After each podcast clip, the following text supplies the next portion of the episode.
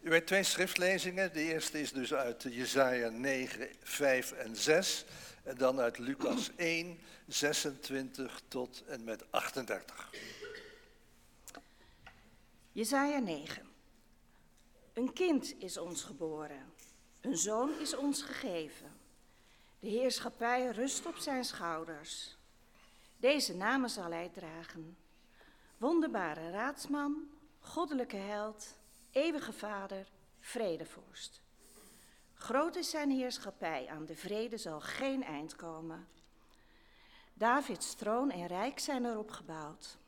Ze staan vast in recht en gerechtigheid, van nu tot in eeuwigheid. Daarvoor zal hij zich beijveren, de Heer van de hemelse machten. En dan Lucas 1, vers 26 tot 38. In de zesde maand zond God de engel Gabriel naar de stad Nazareth in Galilea, naar een meisje dat was uitgehuwelijkt aan een man die Jozef heette, een afstammeling van David. Het meisje heette Maria. Gabriel ging naar haar huis, hij ging haar huis binnen en zei: Gegroet Maria, je bent begnadigd. De Heer is met je. Ze schrok hevig bij het horen van zijn woorden en vroeg zich af wat die begroeting te betekenen had. Maar de engel zei tegen haar: Wees niet bang, Maria. God heeft je zijn gunst geschonken. Luister, je zult zwanger worden en een zoon baren. En je moet hem Jezus noemen. Hij zal een groot man worden en zoon van de Allerhoogste worden genoemd. En God, de Heer, zal hem de troon van zijn vader David geven. Tot in eeuwigheid zal hij koning zijn over het volk van Jacob en aan zijn koningschap zal geen einde komen. Maria vroeg aan de engel, hoe zal dat gebeuren? Ik heb immers nog nooit gemeenschap met een man gehad. De engel antwoordde, de Heilige Geest zal over je komen en de kracht van de Allerhoogste zal je als een schaduw bedekken. Daarom zal het kind dat geboren wordt heilig worden genoemd en zoon van God. Luister, ook je familielid Elisabeth is zwanger van een zoon, ondanks haar hoge leeftijd. Ze is nu, ook al hield men haar voor onvruchtbaar, in de zesde maand van haar zwangerschap. Want voor God is niets onmogelijk. Maria zei: De Heer wil ik dienen. Laat er met mij gebeuren wat u hebt gezegd. Daarna liet de engel haar weer alleen. Tot zover. Gemeente, de tekst voor de prediking vinden we in de tweede schriftlezing, Lucas 1. En daar vers, van vers 31 tot en met 33. Dat is de boodschap die Gabriel moet brengen. Dus vers 31. En zie, u zult zwanger worden en een zoon baren. U zult hem de naam Jezus geven. Hij zal groot zijn en de zoon van de Allerhoogste genoemd worden. En God, de Heere, zal hem de troon van zijn vader David geven. En hij zal over het huis van Jacob koning zijn tot in eeuwigheid. En aan zijn koninkrijk zal geen einde komen. Willen vanmorgen wat stilstaan bij de oorsprong van deze boodschap en eh, de inhoud van de boodschap. Dus de oorsprong van de boodschap vinden we eigenlijk in het begin gelijk al in vers 26 over Gabriel door God gestuurd. Het is niet een boodschap van Gabriel, het is een boodschap van God. God die hier, en iedere keer opnieuw in de Bijbel vind je dat, het initiatief neemt. Die naar ons mensen toekomt. Eh, kijk maar bijvoorbeeld in Genesis 3, naar die zondeval. Dan lezen we, Adam en Eva verborgen zich voor God. Wat doet God als, als ze gezondigd hebben? Zegt hij van, nou met zo'n stelletje ongeregeld kan ik niet mee werken. Ongehoorzame mensen kan ik niet gebruiken. Weg ermee. Nee, hij zoekt ze op. Adam, waar ben je? Was God dat verplicht? Helemaal niet. Toch doet hij het. Hij neemt het initiatief en hij komt naar die zondeval, naar Adam en Eva toe. En hij spreekt met ze. En, een van de dingen is ook dat hij belooft dat uit het vrouwenzaad op een gegeven moment de zaligmaker geboren zal worden. Als ik kijk in uh, Jezaja, dan heb je ook weer zo'n moment, Jezaja 65. Daar zegt God, tot het volk wat niet naar mij vraagt, heb ik gezegd, zie hier ben ik. Zie hier ben ik. Dan denk je over na, dan zeg je, wat, wat is dat? Het volk wat niet naar God vraagt, God gaat naar dat volk toe, zeg maar naar de mensheid toe. En hij zegt, hier ben ik. Weer neemt God het initiatief. En dan gaat dat verder in Jezaja 65 in vers 2. Eerst dus, zie hier ben ik. En dan gaat God verder en dan zegt hij dat hij de hele dag zijn handen heeft uitgebreid tot een afkerig en weerstrevig volk. Moet je nagaan, de hele dag. Ik denk als ik een, een, kwartier zo sta, dat ik op een gegeven moment zeg van prima, ik heb een kwartier gestaan, maar mijn armen worden zwaar, ik stop. God zegt de hele dag. En dan denk je, wat is dat? Iedere keer opnieuw komt dat initiatief van God naar ons toe, ons ongehoorzame, zondige mensen, en, en wil hij met ons te maken hebben. En als je er verder over nadenkt, dan zeg je, eigenlijk die hele Bijbel is een bewijs dat God het initiatief neemt om met ons mensen weer herstel van relatie te geven. Hebben wij dat verdiend? Nee, helemaal niet. En toch zie je keer op keer dat gebeuren. God die naar de mensen toe komt. En dat doet hij eigenlijk nog steeds. En ook deze boodschap van, uh, van God via Gabriel is weer een boodschap van ontferming, van barmhartigheid, van, van genade. Maria had het niet verdiend, de mensen in die tijd hadden het niet verdiend, wij hebben het niet verdiend, er is geen mens op de aarde die het verdiend heeft. En toch komt God naar ons toe met zijn boodschap. God, de schepper van hemel en aarde, de Allerhoogste, de Almachtige. Hij komt naar ons toe. Als je dat realiseert, ja, dan ben je verbaasd. Dan zeg je, nou, niemand kan zeggen ik heb het ernaar gemaakt. En toch, toch komt God naar ons toe. Iedere keer opnieuw neemt hij het initiatief. En ook in dit gedeelte via Gabriel, waar die boodschap komt naar uh, Maria, in eerste instantie natuurlijk, maar van daaruit ook voor mensen in haar tijd, voor de mensen in, eigenlijk er allemaal naar na, tot en met vandaag aan de dag toe, dan komt God met zijn bevrijdende boodschap. En als je goed leest, dan valt die boodschap eigenlijk in twee delen uiteen. Het eerste gedeelte is, je zult zwanger worden, zoon baren. Je zult hem de naam Jezus geven. Hij zal groot zijn, zoon van de Allerhoogste genoemd worden. Dat is het eerste gedeelte. Daarna krijg je het tweede gedeelte. En God, de Heere, zal hem de troon van zijn vader David geven. En hij zal over het huis van Jacob koning zijn tot in eeuwigheid. En aan zijn koninkrijk zal geen einde komen. Als we het hebben over advent, advent betekent verwachting. Dus dat is eigenlijk iets wat in de toekomst ligt. Dat eerste gedeelte, je zult zwanger worden, zoonbaar, je zult op de naam Jezus geven, is 2000 jaar geleden gebeurd. We kijken dus eigenlijk in de adventstijd terug. En hier zie je in het tweede stuk dat we vooruitkijken naar de wederkomst van de Heer Jezus. En waarin zijn komst heel anders zal zijn dan zijn eerste komst. Zijn eerste komst was in nederigheid, als de man van smarten, die gestalte nog heerlijkheid had. Hij zegt van zichzelf, ik heb geen kussen hier op aarde waar ik mijn hoofd op kan neerleggen. Met andere woorden, ik ben hier wel, maar ik bezit eigenlijk niets. Dat is zijn eerste komst. Maar zijn tweede komst is heel anders. In heerlijkheid, in majesteit, in kracht. We zongen daarvan in Psalm 98. Hij komt. Ja, inderdaad. Dat is het tweede stuk van Advent. We kijken eerst naar dat eerste stuk. Zie, u zult zwanger worden en een zoon baren. U zult hem de naam Jezus geven. Hij zal groot zijn en zoon van de Allerhoogste genoemd worden.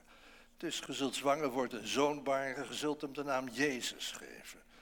En Jezus, we weten het, betekent redder, betekent verlosser.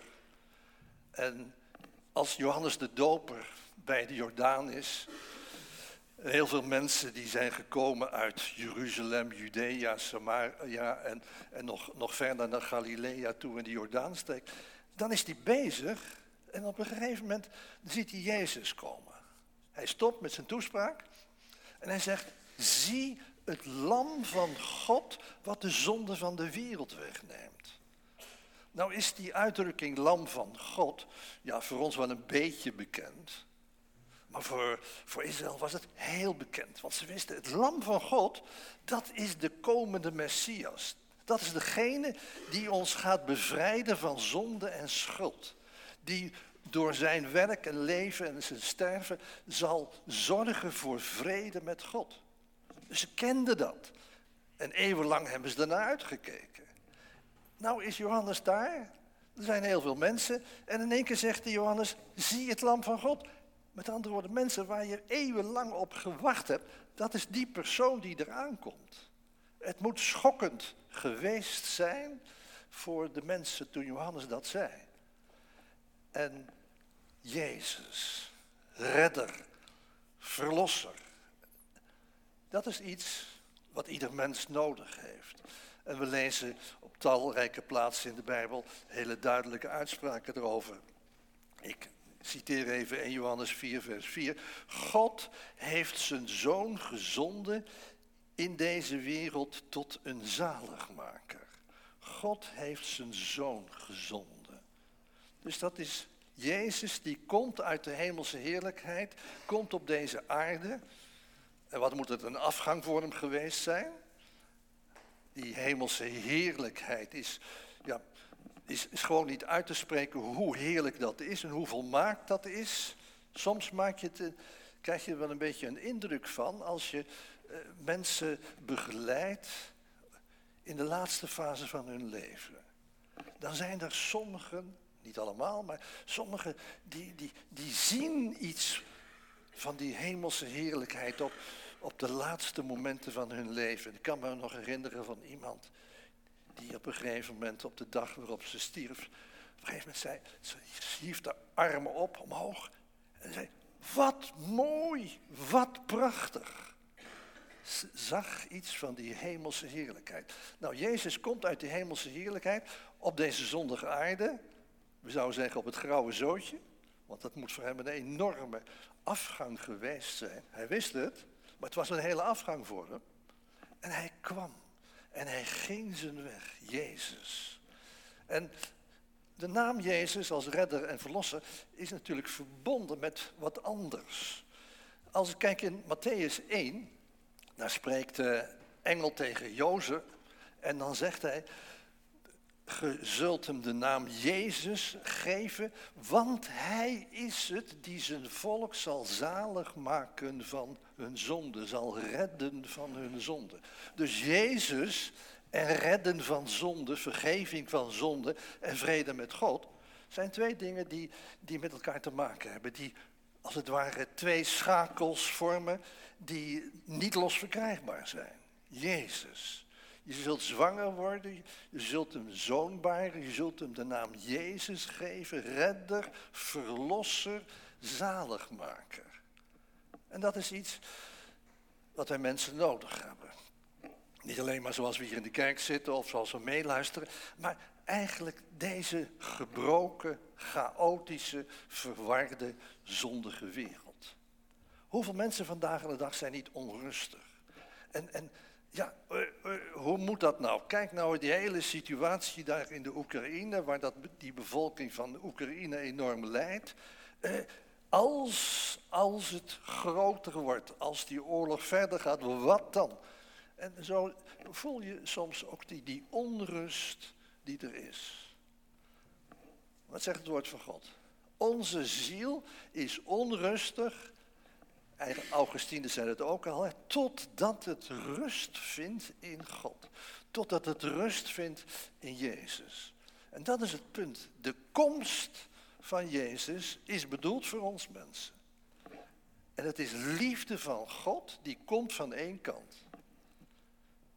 Staat in de Bijbel, we hebben Jezus lief omdat Hij ons eerst heeft lief gehad. We waren niet de eerste. Jezus had ons eerst lief. Hij stierf al 2000 jaar geleden, lang voordat wij er waren. En hij deed het uit liefde voor ons. En dan is dat dat element van de verwondering. In deze hele geschiedenis. Het is eigenlijk het ene wonder naar het andere. Dat God dat doet. Dat Jezus wilde komen. Dat God hem gestuurd heeft. Het is waar. Gelukkig is het waar. Maar het is een groot, machtig wonder. Wat we eigenlijk mogen gaan beseffen in ons leven. En mogen komen, als we dat nog niet hebben gedaan, tot deze heiland. Dat is het eerste. Hij zal groot zijn. Je zult zijn naam Jezus heten. En hij zoon van de Allerhoogste zal zijn. Hij zal groot zijn, groot in leven, groot in geloof, groot in werken. En dat slaat allemaal op die eerste komst 2000 jaar geleden. En dan kijk ik even heel snel naar uh, Jezaja, Jezaja 9. Daar vind je eigenlijk ook die tweedeling weer terug. Eerst even dat vijfde vers. Want een kind is ons geboren, een zoon is ons gegeven. Dat is die eerste komst van Jezus. En dan gaat er gelijk naar de tweede komst. De heerschappij rust op zijn schouder. Nou, rustte de heerschappij op zijn schouder toen die kwam in zijn eerste komst? Helemaal niet. Hij was de man van smarten.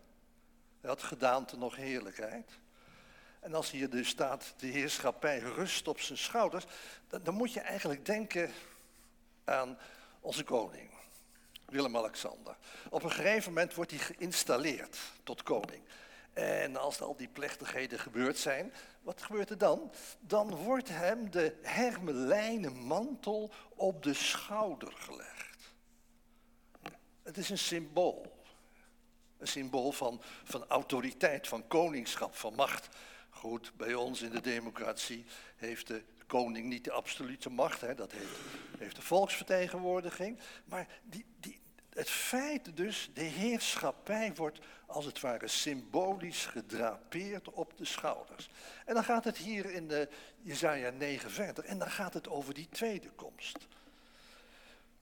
Men noemt zijn naam wonderlijk raadsman, sterke God, eeuwige vader, vredevorst. Dus dan zie je heel wat anders dan, dan het lam van God in zijn eerste komst. En dan staat er aan de uitbreiding van deze heerschappij en aan de vrede zal geen einde komen op de troon van David en over zijn koninkrijk om het te grondvesten en het te ondersteunen door recht en gerechtigheid van nu aan tot in eeuwigheid. Dat laatste is even ook extra belangrijk. Van nu aan tot in eeuwigheid. Wat zegt uh, Gabriel een opdracht van God? Vers 33. Hij zal over het huis van Jacob koning zijn tot in eeuwigheid en aan zijn koninkrijk zal geen einde komen. En ervoor staat, de Heere God zal hem de troon van zijn vader David geven. Nou, laten we daar even mee beginnen. Hij zal hem de troon van zijn vader David geven. Waar was David koning? Waar stond de troon van David? Ja, dat weten we. In Jeruzalem. Dat was de nieuwe hoofdstad van Israël die David stichtte.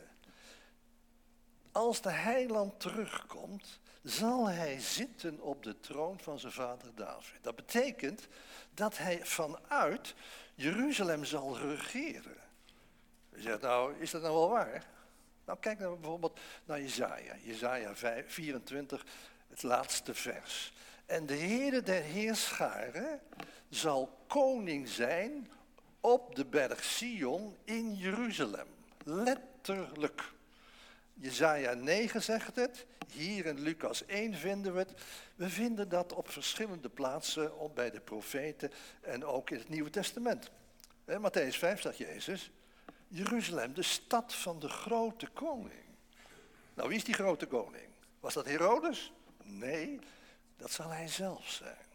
Hij komt terug. En we vinden dat ook weer terug in de, bijvoorbeeld Zacharia 14. Zacharia 9. Hij zal heersen van zee tot zee en van de rivier tot aan de einde van de aarde. En in Zacharia 14 staat, hij zal de enige koning zijn over de hele wereld. En zo zijn er een aantal profetieën die dat heel duidelijk laten zien. Als de heiland terugkomt, dan zal hij gaan regeren. Hij krijgt de troon van zijn vader David en dan staat er dus verder nog dat hij zal heersen met recht en gerechtigheid van over, eerst over het huis van Jacob tot een eeuwigheid. Dan zeg je, ja, maar het huis van Jacob, dat is, dat is, zal ik maar zeggen, Israël. En daar houdt het mee op. Nee, als we kijken in openbaringen, dan zien we nog wat anders. Openbaringen 11, vers 15. Het koningschap over de hele wereld, let wel, dat is veel meer dus alleen maar Israël. Het koningschap over de hele wereld is gekomen aan onze Heer en aan zijn gezalfde. En hij, die gezalfde, zal als koning heersen tot in eeuwigheid. En denk je wel eens in deze tijd waarin leven. Ruzie tussen Biden en Poetin en alle ellende die dat geeft. Denk je, ja, dat zijn de machthebbers van vandaag aan de dag. Maar ze hebben niet de toekomst. Er is er maar eentje die de toekomst heeft. En dat is Jezus. Hij zal als koning heersen over de hele wereld tot een eeuwigheid. En zo mag die boodschap die van God, die via Gabriel zo naar Maria gaat en daarna zo naar ons toe vandaag aan de dag, perspectief geven en zeggen van, wat machtig is dat? Dat mijn heiland uiteindelijk de toekomst heeft. Hij heeft het al gezegd, hè, na zijn opstanding, mij is gegeven alle macht in de hemel en op aarde. En we zeggen wel eens tegen elkaar, ja, maar we zien er zo weinig van.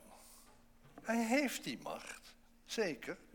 Maar het zal eenmaal bij zijn wederkomst zichtbaar worden over de hele wereld. En dan denk je, alle knie zal zich voor hem buigen. Alle tong zal beleiden dat Jezus Heer is. Daar gaan we naartoe. Ondanks alle ellende en gebrokenheid. Hè. In Jezaja 9 gaat het over een koninkrijk van recht en van gerechtigheid. En we kijken om ons heen en we zien zoveel ongerechtigheid en zoveel dingen. Dat je denkt van mensen nog aan toe, wat een zaakje is het vandaag aan de dag. Het blijft niet zo. We moeten er wel doorheen. En als het goed is, gaan we met de heiland er doorheen. En als het goed is, ook de gewone dagelijkse dingen. Van de moeite en de zorgen die we hebben in ons leven. En als we een dagje ouder worden, dan, dan merk je dat gewoon wat meer. Maar je weet, we moeten er doorheen, maar de toekomst is aan onze Heer Jezus Christus. En dat is weer zo'n machtig wonder. Dat je dus ziet in deze aankondiging eh, via Gabriel twee dingen. Zijn eerste komst om te betalen voor de zonde. Zijn tweede komst om te gaan heersen met recht en gerechtigheid. En dan vind je dat ook weer terug met een nieuwe hemel en een nieuwe aarde waar gerechtigheid op wonen zal. En dan zeg je, wat een heerlijke lijnen. We moeten er doorheen. Maar wat heeft Jezus gezegd? Ik ben met je, elke dag, tot aan de volleinding van de wereld. In die mooie dagen en in die moeilijke dagen. In die vreugdevolle dagen en in die verdrietige dagen. Ik ben met je. Waarom zegt hij dat? Om ons te bemoedigen en met de dingen van het leven naar Hem toe te gaan. Want als we tot geloof gekomen zijn in de Heer Jezus, dan zegt Hij tegen ons, volg mij. En dan mogen we gaan volgen met vallen en opstaan. We mogen meer en meer ontdekken van Zijn genade die Hij heeft voor ons. En zo gaat het bij stukjes en bij beetjes ik zeg wel eens twee stappen vooruit en één achteruit, maar dan ga je toch nog één stap vooruit. Zo gaat die relatie met de Heer Jezus in ons leven groeien. Vanuit dat volg mij. Zegt, hoe volg je dan? Door gesprek met Hem. Het gebed, waarin je de dingen van je leven met Hem deelt. Hem dankt voor de zegeningen en bidt om kracht in de moeilijke omstandigheden. Zijn woord leest, waarin Hij ons de weg wil wijzen. En zo gaat dat, die relatie met de heiland wordt verdiept. We mogen als het ware groeien in vertrouwen op zijn woord. We mogen groeien in de wetenschap dat hij alle macht heeft en dat hij ons niet zal begeven en niet zal verlaten. Ook al zijn er wel eens een keertje van die ruwe stormen die er mogen worden. Maar zo gaat dat door dit leven heen en de toekomst is aan onze Heer Jezus Christus. Dan zeg je, wat, wat een liefde is dat. Wat een genade is dat. U en jij en ik hebben het niet verdiend. En toch, hoe, hoe zegt dat kerstlied het ook alweer? Leer mij u danken daarvoor. Ja, danken voor dat wonder, wat we hier in, in die boodschap krijgen. Maar ook danken voor het wonder dat hij met ons mee wil gaan. Elke dag opnieuw. Dan zeg je, heerlijk is dat. En ja, je hebt dat nodig. Het is een hele rijke boodschap. Het is een bemoedigende boodschap. Maar wat heb je er nou aan? Dat je zegt, nou Jezus heeft de toekomst. Als je eigenlijk in je leven niet met hem leeft. Dan, heb je, hoor je een heleboel dingen. En ook vanmorgen hoorden we een aantal dingen uit het woord van God. Maar, maar je doet er eigenlijk niks mee. Kijk nou eens naar dat begin van Genesis 9, vers 5. Een kind is ons geboren. Een zoon is ons. En ons, dat zijn wij. Dat zijn wij zoals we hier in de kerk zitten, dat zijn wij zoals we meeluisteren, zijn de mensen rondom ons heen. God heeft zijn zoon gegeven voor ons. En daar ben je er niet mee klaargezegd van oké, mooi, fijn, we gaan weer over tot de orde van de dag. Nee, het gaat om meer. Het gaat om meer dat wij met die boodschap wat doen. Ik lees eh, in 1 Timotheus 1, dit is een betrouwbaar woord en aller aanneming waardig dat Jezus Christus in de wereld is gekomen om zondaren zalig te maken. De boodschap is, Jezus Christus is gekomen om zondaren, zoals wij zijn, zalig te maken. Dat is een genadeboodschap, liefdevolle boodschap, boodschap van ontferming. Maar er staat nog meer. Dit is een betrouwbaar woord. En dan komt en aller aanneming waardig. Dan komt het evangelie naar ons toe. Met beleide boodschap, bevrijdende boodschap. Maar nou is de vraag, wat doe je ermee? Dit is een betrouwbaar woord, aller aanneming waardig. Dus wat is dat nou, aller aanneming? Wat, wat, wat, moet je nou aannemen dan? Het betekent dat Gods genade aanbod in de Heer Jezus naar ons toe komt. En God zegt, ik wil je zonde vergeven. Omdat mijn zoon met zijn bloed daarvoor betaald heeft. De Bijbel zegt het ook, bloed van Jezus Christus reinigt van alle zonde. En wij mogen naar hem toe gaan. Ja, hij is toch in de hemel. Jawel, maar met gevouwen handen. Heer, hier ben ik. Ik heb het niet verdiend. Ik ben vaak ongehoorzaam. Ik zit vaak beneden de lijn. Maar alstublieft, wilt u het vergeven door het bloed van Jezus? Wilt u mij aannemen? En wilt u geven en mij helpen om u te volgen? Heer Jezus, wilt u gaan, gaan wonen in mijn hart en in mijn leven? En, en help mij daarin. Kijk, er staat in de Bijbel dat Jezus zegt, wie in mij gelooft, heeft eeuwig leven. Nou het punt dus, wat is nou geloven? Dat Griekse woord pistario betekent jezelf toevertrouwen aan. Jezelf overgeven aan. Dus als Jezus zegt, wie in mij gelooft, heeft eeuwig leven, dan zegt hij, wie zich toevertrouwt aan mij, wie zich overgeeft aan mij. Dus dat betekent heel duidelijk een reactie, een positieve reactie op Gods genadeaanbod. Een kind is ons geboren en een zoon is ons gegeven. Misschien is er iemand die zegt van eigenlijk heb ik dat nog niet gedaan in mijn leven. Ja, ik weet wel het een en ander van de Bijbel, eh, dat is punt niet. Nou, is goed. Zorg dat je nog veel meer van de Bijbel weet en eruit leeft. Maar het gaat erom die overgave aan hem. En van daaruit mogen we gaan volgen.